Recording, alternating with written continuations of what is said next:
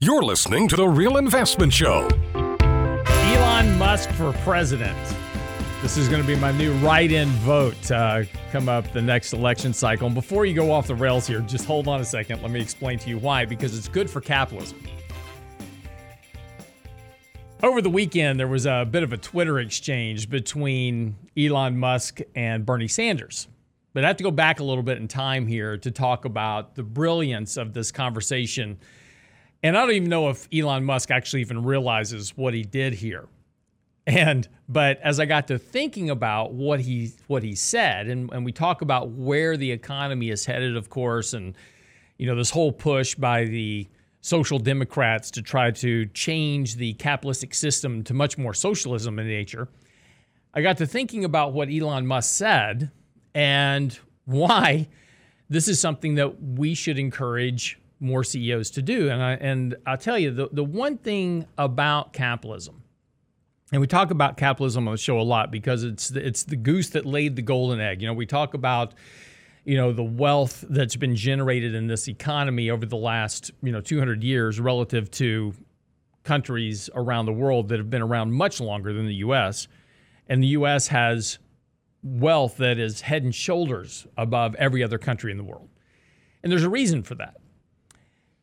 And over the course of the last, you know, few years, and really ever since uh, Barack Obama took office, there's been a real push to get the wealthy to pay more in taxes, right? The wealthy need to pay their fair share.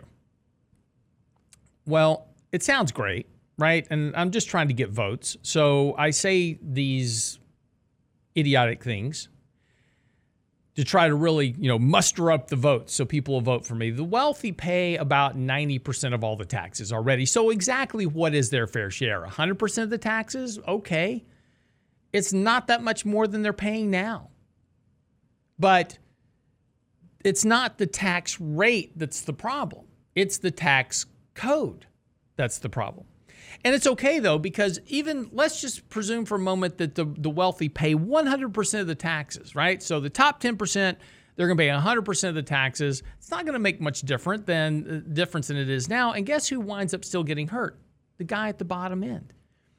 Because those at the top end, the top 10 and 20% of the economy, they're the ones that are the job creators. So you raise taxes on them, they're going to raise the cost of goods and that gets passed down to the little guy who has to pay more. So whether or not the little guy and look the bottom 50% of the population pays no income tax and and the, the lower 20% actually get money back from the government every year and they're still being impacted by taxes because of higher cost to them and they have to pay more of their income for the things that they want so it really doesn't you know this, this, a lot of this is just nonsense in terms of policy, but it is what gets votes, right? It, get, it gins up the voter at, at the time of the election. It's like, yeah, I, I want change. I want a better, fairer tax system. You know, I want more stuff from the government. And so, of course, you know, we're trying to pass now these spending boondoggle bills of massive proportions, and we want to give more people more money, right? We like this. The social democrats like this, right? We want to give people more money, free childcare free, you know, paid leave, and uh, you know all these other give me's, right? Free college tuition, all these things, right? We're going to give you more money. Sounds great. Somebody's got to pay for it. Who's going to pay for it? The wealthy need to pay for it. All these rich billionaires that don't pay any taxes, they need to they need to pay for this. Okay. Why don't billionaires pay taxes? Let's talk about Elon Musk for a second. We actually touched on this last week. If you have a major corporation, publicly traded, and you're a big shareholder, and as Elon Musk, you know, said in a, in a tweet last week, we discussed, he says, Look, I don't have an income and I don't take a bonus. All I have is my stock. And of course, we've talked about the problem with stock buybacks and these type of things because a lot of executives are compensated a lot by stock. But see, the problem is they can't sell it because if they go out to sell it, that impacts the markets, right? If if the market gets whiff that Elon Musk is selling his shares, oh my gosh, Elon Musk must think something's wrong with his company. That's why he's selling his stock. Maybe I better sell too. And the price goes down. So what they do is they take their stock, they go to the bank, and you think if Elon Musk walks into a bank, JP Morgan as an example, and then he says, Hey, you know what? I need like $500 million. I want to buy a house and a jet and a car. And you think uh, bank has any problem loaning them money? Of course not. They say, Good, give me your stock as collateral and you can have all the money you want, right? You're worth 180 billion dollars. Sure, I'll loan you 500 million on your stock. Charge you 3% interest. Now think about this for a second. I can get a loan from the bank at 3% interest against my stock, or I can sell my stock, potentially take the risk of driving the stock price down and pay 20% for the privilege of selling the stock in the company that I built. Capital gains tax. What do you think they're going to do? It's what all rich people do. The rich, you know, CEOs of companies, they do this all the time. That's how they get their liquidity out of their business without actually selling their shares. But Elon Musk did something brilliant a couple of uh, last week. He said he went to Twitter and he said, "Hey Twitter, is it okay if I sell some stock because I need to pay my taxes?" you know, there's this there's this whole movement now by the government. The government says, "Hey, you know, these rich people need to pay tax on their capital gains, even if it's unrealized. They haven't even realized their gain yet, but we need to tax them on that anyway. So if you have an unrealized gain, you're going to have to pay capital gains tax on that unrealized gain. And so Elon Musk said, okay, if you're going to tax me on my unrealized gains, I'll make it realized. I'll take it at 20%. Goes to Twitter, asks Twitter's permission. Twitter gives him permission. He sells it. The stock is down eh, 10, 11, 12% over the last couple of weeks. Now, he sold it, he sold, you know, $20 billion worth of stock, whatever it was. Stock price is down 10, 20%. Now, over the weekend, now, so think about this for a second, right? So I'm a shareholder. Now the stock price is down, and it's because he sold shares. Okay. No, no problem with that, right? I understand what's going on. Nobody's panicking, but let me let me bring something up to you. Ron Wyden, Democrat congressman. Whether or not the world's wealthiest man pays any taxes at all shouldn't depend on the results of a Twitter poll. It's time for billionaires' income tax. Of course, it didn't take long for Bernie Sanders to jump into the middle of this. He says, We must demand that the extremely wealthy pay their fair share, period. Awesome. This is why I'm voting for Elon Musk for president. He tweeted back to him I keep forgetting you're still alive. That's not why. It was the second tweet that he followed up with. He says, Want me to sell more stock, Bernie? Just say the word. Here's why this is a brilliant tactic. And it shows you what the risk is to what these social democrats want, right? So we have all these people invested in the stock market. We've got the Fed trying to pop up, prop up the stock market. Bernie Sanders, I'm sorry, Elon Musk asked permission from Twitter to sell some stock, put made it public notice before he ever told. He says, "Look, I don't have an income or a bonus, and if you want me to pay taxes and, and pay for, I got to sell some stock. Is it okay? Yes, it's okay. Elon, sell some stock. He sold some stock. Man, public notice. And the stock is down 10, 11, 12%. Now, can you imagine what happens to the stock market now once these Democrats start to demand that these billionaires pay a tax on unrealized capital gains? They're all going to sell. You know what happens to the stock market? What Elon Musk said, want me to sell some more stock, Bernie? Just say the word. Stock's already down 10, 11, 12%. Want me to sell some more stock? No problem.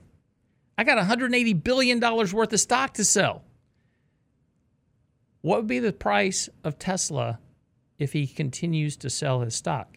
And then, can you imagine what happens to the stock market and capitalism once you began to impose taxes on the wealthy on an unrealized capital gain basis? And they all start selling without asking permission. What Elon Musk did was show exactly what we've talked about on the show here numerous times. He proved it. We said, look, if you impose a tax, the thing about the wealthy is, is that they're very fungible. They have their wealth in all different forms.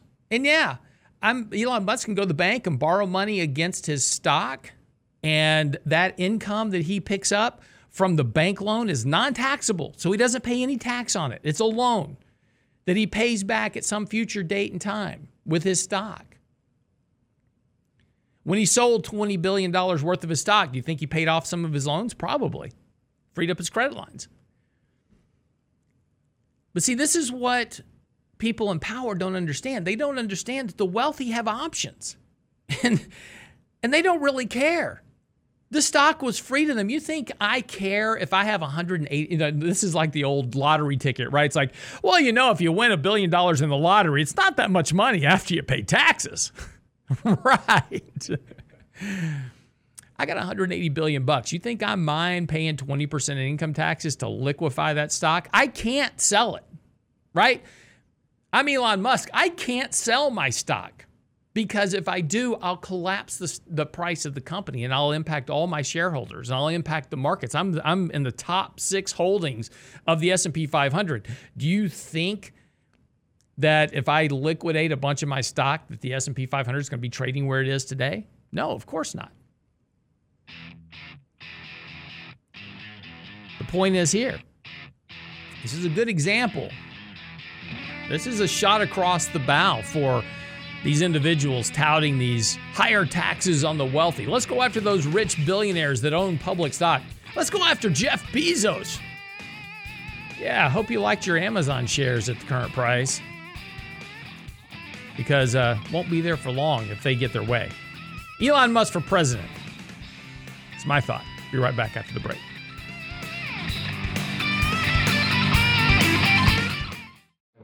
This whole uh,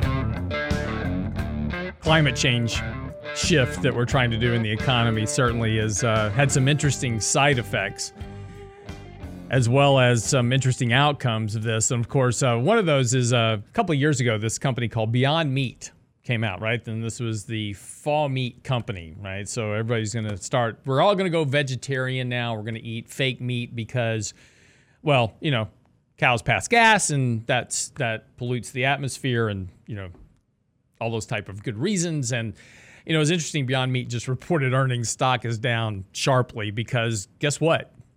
Demand is waning. No kidding. I, you know, there's very few people and look, I, I spent a good portion of my life being vegetarian um, for when I was competing internationally to keep my, my body weight at a certain weight. And, you know, it's, it's, it's interesting, right? It's, it's a very challenging dietary requirement to be a vegetarian. You've got to really be committed to it. And look, considering the number of people that actually go to the gym and work out, and considering the obesity level in this country, um, you know, uh, discipline is the one thing that Americans tend to lack a good bit of. And so it wasn't surprising this fad. And we talked about it at the time when Beyond Meat came out. Go look, this is a fad. It's going to go away, and that's exactly what's happening. Um, demand for the product is falling fairly sharply as people go. Mm, I think I'll go back to eating meat. Um, but this is also having, it's not, that's just kind of one of those, you know, early kind of adoptions. And we talk about this whole idea of climate change. People are willing up front to say, oh yeah, you know, I'm gonna I'm gonna drive this or I'm gonna do this because of you know climate change and we need to be more climate friendly. And this is part of what we talked about with ESG investing as well. But it only lasts until the point that it becomes inconvenient or costly. And then people start going back in the other direction because people want convenience and they want lower cost. And you know this is why inflationary you know problems in the economy are are problematic because you know the higher the rate of inflation goes, the less money I have to spend on other things. We talked about last week in terms of CPI as an example that if you take a look at CPI, you know it's up you know six percent on the core basis. So you know if you strip out food, I'm sorry on the on the headline basis on the core basis it's not quite as high once you strip out food and energy. But for most people, food and energy are things that they consume on a regular basis, right? You go to the grocery store once a week or once every other week, and you go to you go to the gas station, you know, once a week, whatever. And uh, you know, Richard was talking about Richard and uh, John were talking about on Friday that uh, you know John's daughter was complaining about the gal, you know, what it costs to fill up a car, right? And I've told you before, my kids are required to pay for their own gas insurance. They have to pay for their own car note. And, you know, the cost of gas is eating them up. because they drive everywhere. You know, they're constantly going out, running around, seeing their friends, doing this, doing that, the other thing, and you know they're burning through a couple of tanks of gas a week, and you know they've noticed the cost of uh, higher gas prices. So again, once inflation becomes crimping in terms of changing lifestyles, then things change. Same thing with uh, you know this whole climate change thing. It was interesting because the USDA is about to increase pig slaughtering at processors to try to tame meatflation. More supply, try to bring down the cost by providing more pork. If you have you been to the store to try to buy bacon lately, you'll know the problem with pork, right? And this and this and it's an issue, right? This is but now the Fed doesn't count the cost of bacon, but the cost of bacon is surging. If you can even get it, right? In some cases you can't even get bacon. The big the big green push to get rid of coal has had an opposite effect. We kind of experienced a little bit of this uh, last February, or February 4 last, when we had the deep freeze. And, or that was, that was this past February, that's right. Time flies, time flies. But we had the deep freeze in Texas. You know, we had the problem with the power outage, and, you know, and part of this was due to, you know, the grid, but part of it was also due trying to shift to, you know, wind and, and solar energy as well. And and the lack of production, right? We just didn't have enough supply of energy. California has this problem going on all the time. They have, they have these rolling brownouts because for years they've been suppressing the building of nuclear power plants or energy, uh, you know, other types of energy production plants in favor of wind and solar, and that's fine, except it's not very efficient. And so the problem is you have a lot of demand for energy and you have an inefficient supply of, of energy, you have problems. And that's not going to fix itself anytime soon. And so this whole idea that we're going to get rid of coal, and Germany's learned this firsthand, by the way. Germany did the same thing, cut back on their coal production. Now they're having energy problems as well. And now this whole demand to get rid of coal is actually driving the exact opposite because you know, it's one thing to be green, it's another thing to have your lights on. and people are only green up to the point that they want to have lights. And what we also forget is is that if you want to charge your electric vehicle, you need energy and electricity. And those things come at a cost. And the more efficient the provider of energy, the cheaper the costs are. The less efficient they are, the higher the cost is. And so this is all the underlying problem. An interesting article out. An alleged big win for to eliminate coal has turned into a bust and then some. And this was a Bloomberg article um, on how environmentalists pushing mining giants to quit coal has backfired. Here's a quote It was supposed to be a big win for climate activists. Another of the world's most powerful mining companies had caved to investor demand that it stop digging up coal. Instead, Anglo American's PLC exit from coal has become a case study for unintended consequences. Hmm. Seems like we've talked about that on the show here before.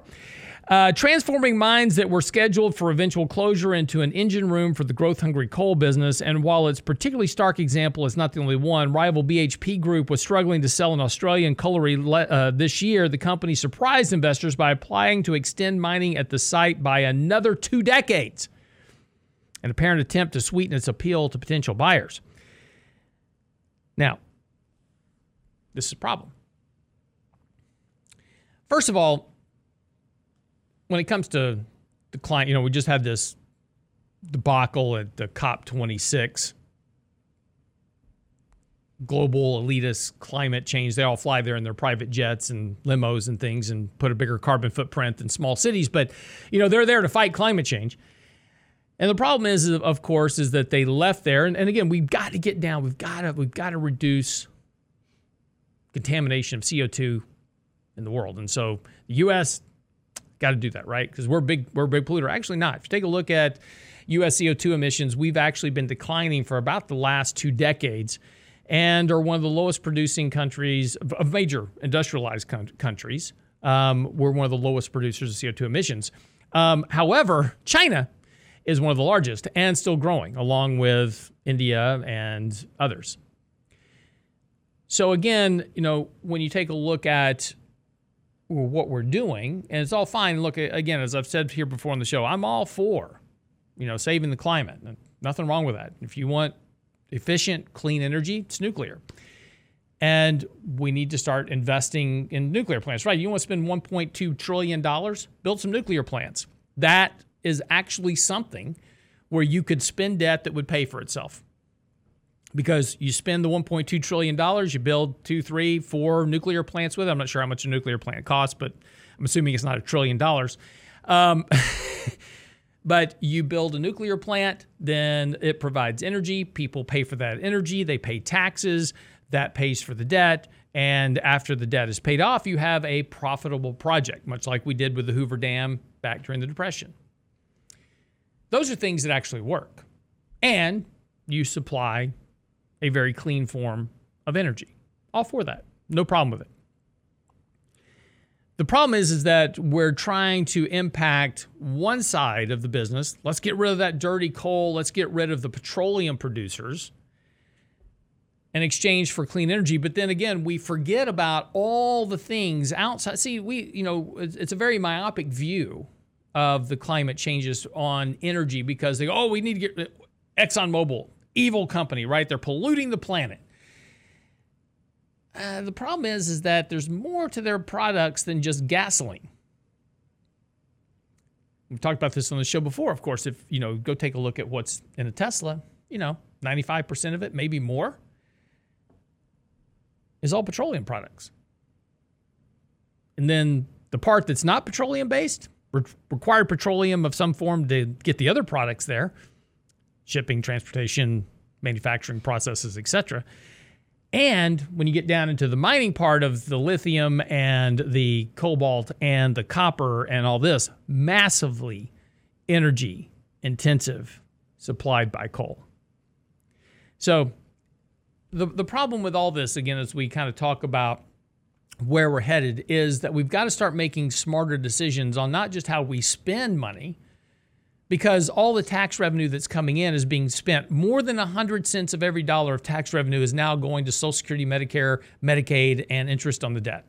The rest of it all comes out of debt. And this is the irony of the Congressional Budget Office. They're expected to score the Build Back Better plan as fully paid for.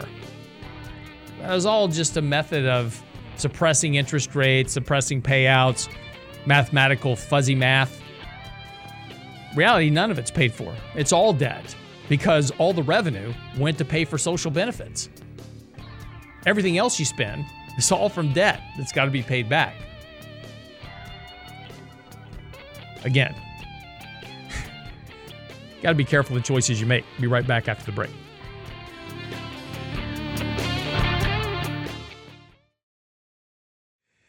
So a couple of things uh, over the weekend. Uh, my wife is very happy.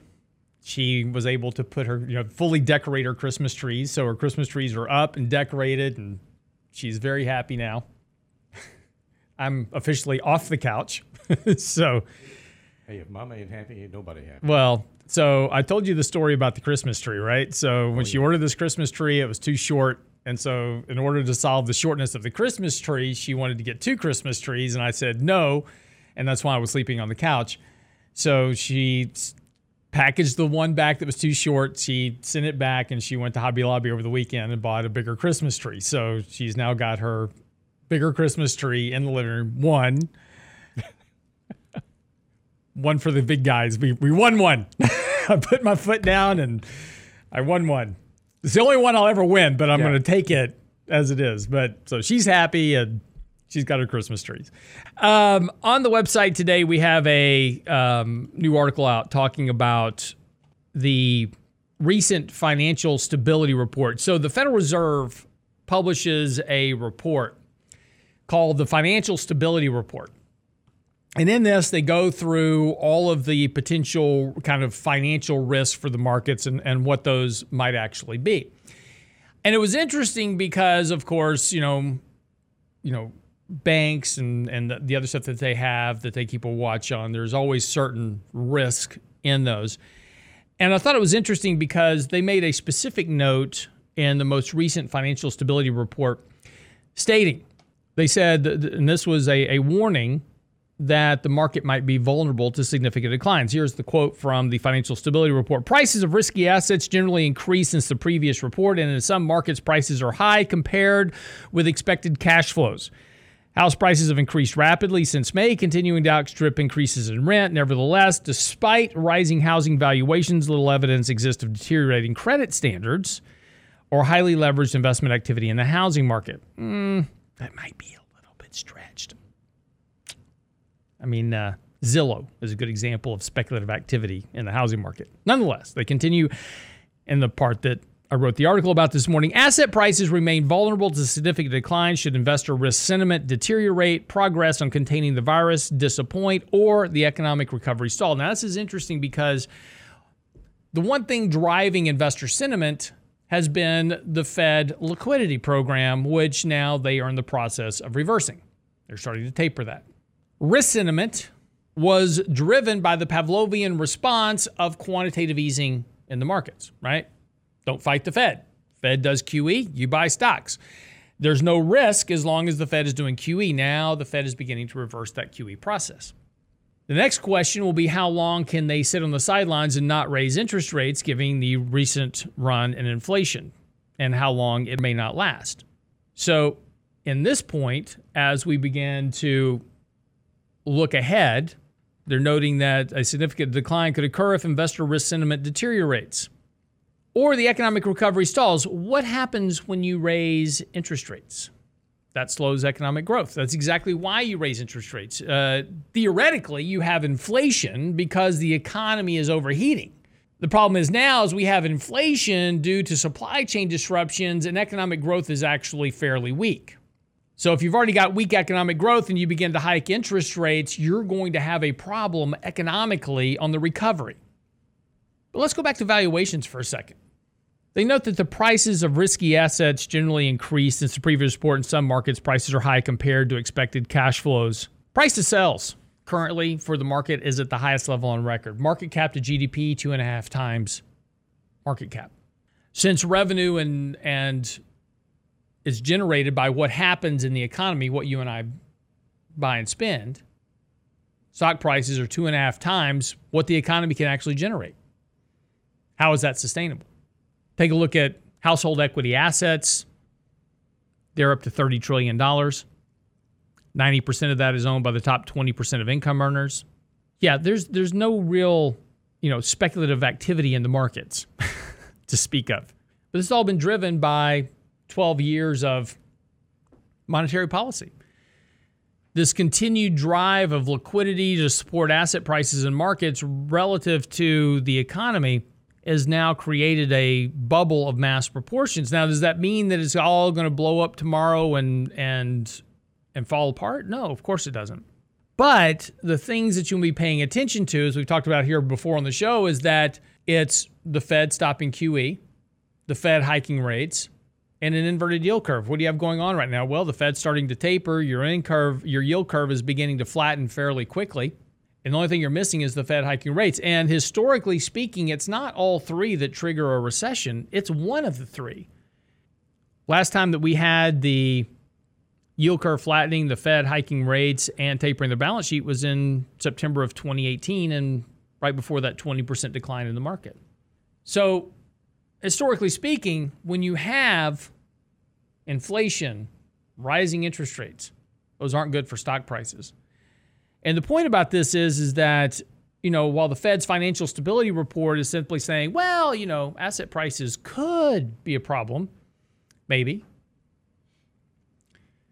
If the economic recovery stalls, if investor risk sentiment changes, that's the market. The economy will stall. That's a function of a cycle. Economic growth strengthens, then it peaks and then it, it declines. So, you know, that's just the way the economy works. So it's eventually going to stall. Now, is it going to stall next week, next month, next quarter, next year, year after next? Who knows? But eventually economic growth is going to slow. The more the higher interest rates go and the more that inflation impacts spending, the faster the economy will slow. So that's going to happen. Investor risk sentiment is going to change. That's a function of markets. So what's interesting is by the Fed statement is like, well, we can keep doing what we're doing as long as nobody else pushes the big red button. And this is the problem with stability. Financial stability leads to instability. It's a function of market cycles. It's a function of how things work. And instead of, and this is the interesting prospect for the Fed. And again, if I was president, I would fire every one of them and probably just shut down the Fed entirely at this point. So I don't know if they're really doing anybody any favors. Ever since 1980, every financial boom and bust has been directly related to Fed activity. So maybe we should just stop that, right? But if you know asset valuations are extended, and it doesn't take a rocket scientist to figure out that market cycle, then why are you continuing to support elevations assuming that everything will remain status quo? In other words, nobody's going to push the big red button. We're all going to just stay very exuberant investors. That's never going to change. It's like saying, look, you know, you can drive down the freeway blindfolded as long as there's no other cars in the freeway and there's no turns, right? well, eventually something's going to happen and you're going to wreck. And it's the same thing as this. The Fed knows, and they should know, that eventually risk sentiment changes. So instead of preparing for that in advance and beginning to, to start to put policy into place to help slowly revert valuations, no, we're just going to keep doing things the way we are until it all blows up in our face, and then we'll figure it out then. Sounds like a plan. That article's on the website right now, realinvestmentadvice.com. Uh, if you joined our uh, live event, our Candid Coffee this weekend, I joined Richard Rosso and Danny Ratliff to talk about markets and outcomes. We'll have that posted to the website here soon for the replay. And if you joined it, we'll be sending you a link to it as well so you can replay it at your leisure. Uh, that'll be coming out in the next uh, day or so from Brent. If you have any questions in the meantime, get by the website, realinvestmentadvice.com. Send your questions, comments, emails. Uh, keep watching our event calendar. We've got a whole slate of events coming up for next year for you, both educational and informative. I'm Real Lance Roberts. Have a great day. See you back here tomorrow. Sign up for the Real Investment Report now at realinvestmentadvice.com. It's a rich man's world.